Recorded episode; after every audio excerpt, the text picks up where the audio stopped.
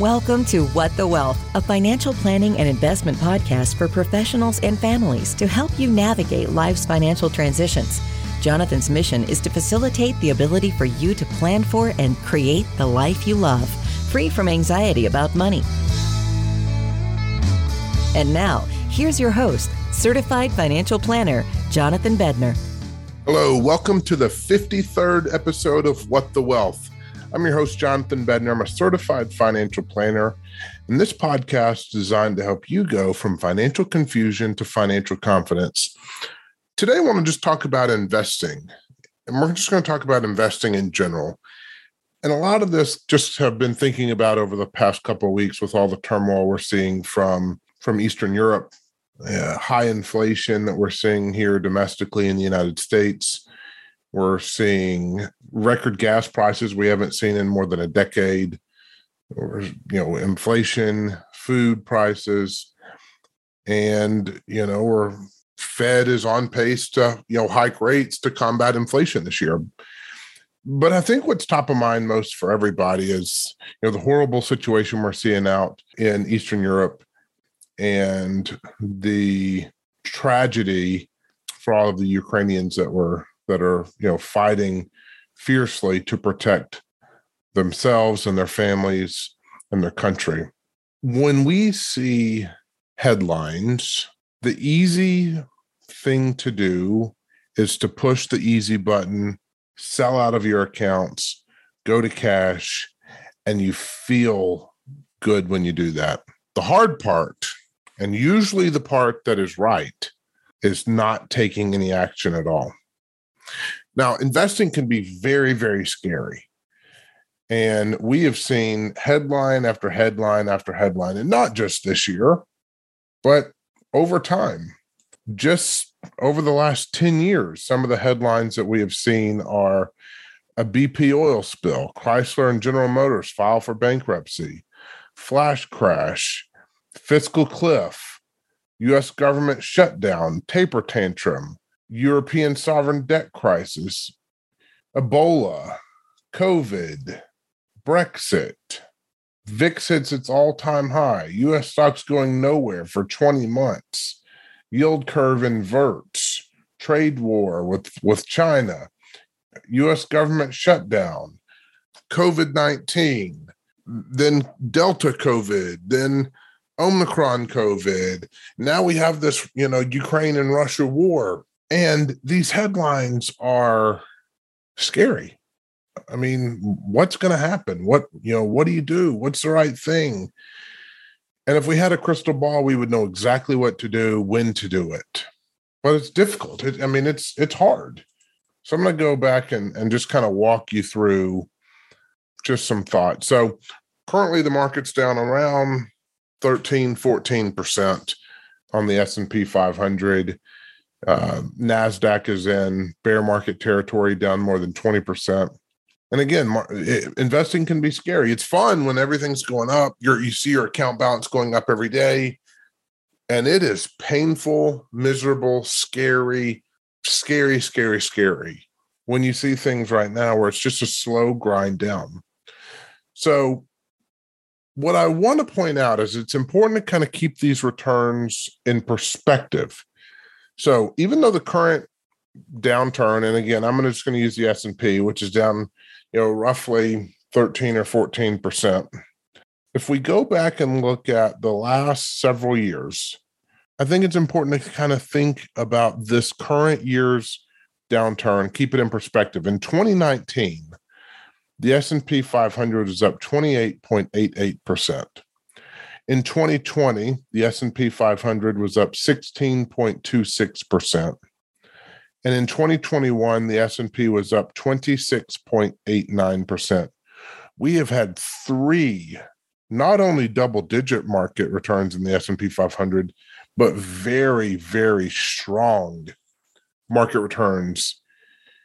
And in the face of their own headlines. And sure, some of that was helped with, printing of money and stimulus, but it doesn't make it any less scary when you're seeing the amount of lives impacted from COVID or the economy shutting down so quickly as it did in early 2020.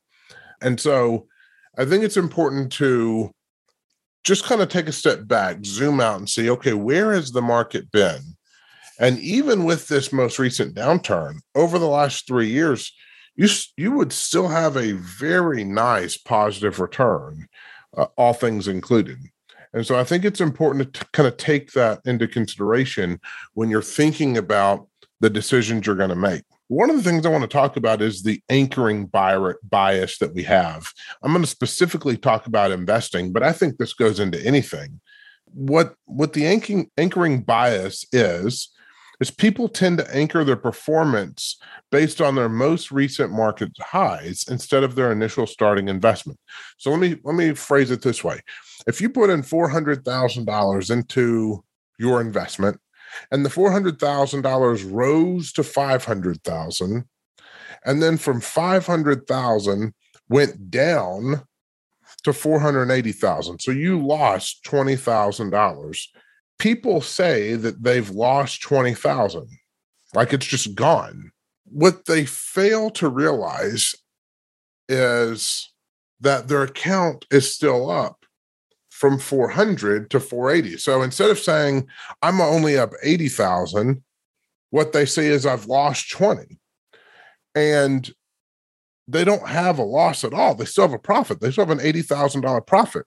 So what this bias does is it causes investors to look at a short-term market downturns and think that they've lost instead of looking back at their initial investment and the current value and say that, oh, yes, I have made a profit. Here's what it is. I'm up this much, X amount of dollars, X percent. So I think it's very, very important to not get caught up in anchoring bias and remind yourself, you know, what did you invest in? What is it now? And again, if you invested very, very recently, then yes, you are down off of your initial investment. But if you've been investing for some time now, especially the last decade, you've seen your accounts, rise pretty significantly over the past 10 years. So even when we see a downturn like this, once you zoom out and see what you initially put in versus what your account is today, you've probably got a nice, healthy profit on there. So that's good. I want to go back to, this anchoring bias. When you see your account down off these highs, the easy thing to do is to push a button, sell, get out, think that you've really protected yourself from losing it all. And what happens is that the market continues to grind higher over time. And when I go back and look at the headlines that I was mentioning earlier, I was kind of reading some headlines off, but I was reading headlines off a chart that started in March of 2009 and went through December of 2019. And the S&P 500 from March of 2009 bottom through December 2019 was up 495%. In the face of what I'm looking at is probably 25 or 30 different scary market headlines. And that's not all the market headlines. I mean, there's many more that are out there. So where do the market go from here? I don't know. I tend to believe that you invest in, good companies, and those companies are drivers of, economics and not economics, but drivers of the economy and, returns in the stock market. And investing in companies over the long term tends to be a positive outturn for long-term retirement investors. Now, is investing guaranteed? No. But when you zoom out and take a long-term investment approach, then the market tends to be positive. And we go back and look at, again, 2009 to 2019, and you look it up 495% on the S&P 500. That's pretty spectacular.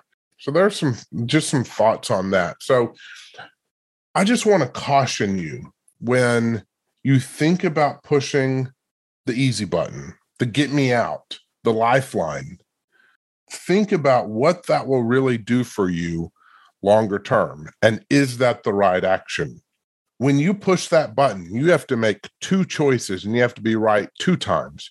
You have to be right when you sell to get out, but you also have to be right when you buy to get back in. And every time you have to be right, you actually increase your odds of being wrong. And that's a dangerous place to be in, especially if you're in retirement and you don't have as long or you don't have the income that someone who is younger has. So I want to just be very, very cautious and say that while it seems easy to push the easy button, the hardest action thing that you will do is taking no action. I'm going to read a quick excerpt from a book called Simple Wealth, Inevitable Wealth. And this is by Nick Murray. This is a fantastic book. For those of you that have not read it, I highly encourage it. I want to read just a little bit. It won't take very long. The front of this book has a very, very, very large mature tree on the front.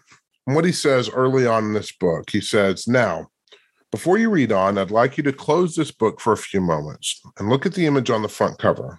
I'll wait here for you. He goes on to say, welcome back. Yes, that's right. It's a tree. It's not the imposing facade of the New York Stock Exchange or a computer screen full of streaming data or a frenzied trading floor or anything like that. It's a tree.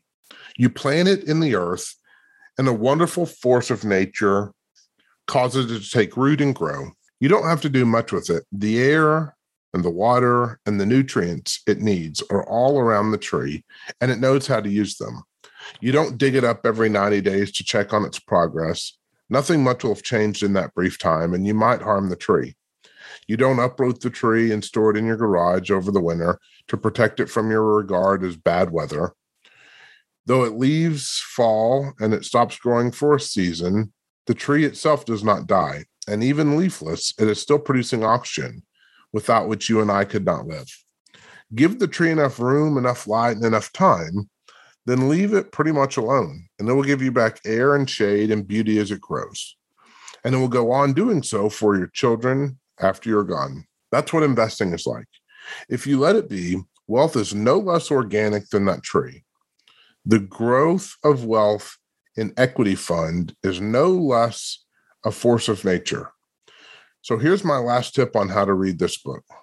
Take it outside, go sit under a tree, read it slowly, read it well. Know that time and nature are on your side, and know that it is a friend who is writing to you.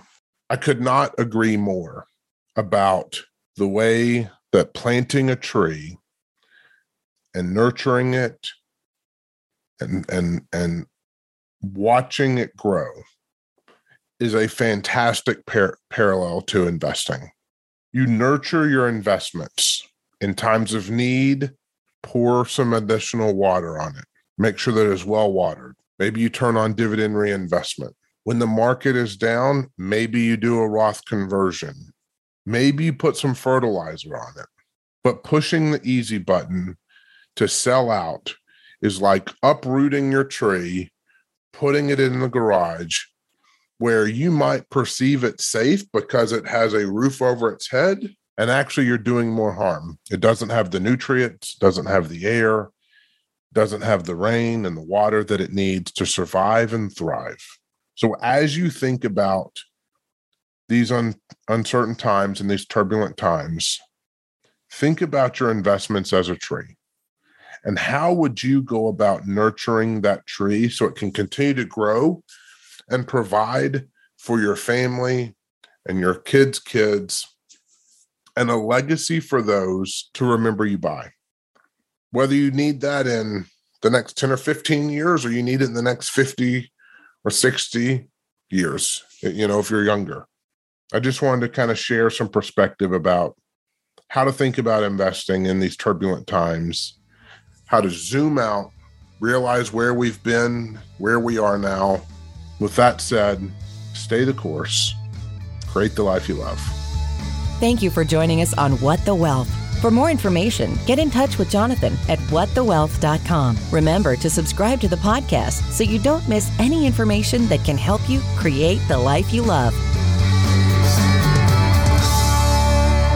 The information of this podcast is educational and general in nature and does not take into consideration the listener's personal circumstances. Therefore, it is not intended to be a substitute for specific individualized financial, legal, or tax advice. To determine which strategies or investments may be suitable for you, consult the appropriate qualified professional prior to making a final decision. Securities offered through LPL Financial, member FINRA SIPC. Investment advice offered through Paradigm Wealth Partners, a registered investment advisor and separate entity from LPL Financial. This information is not intended to be a substitute for specific individualized tax advice.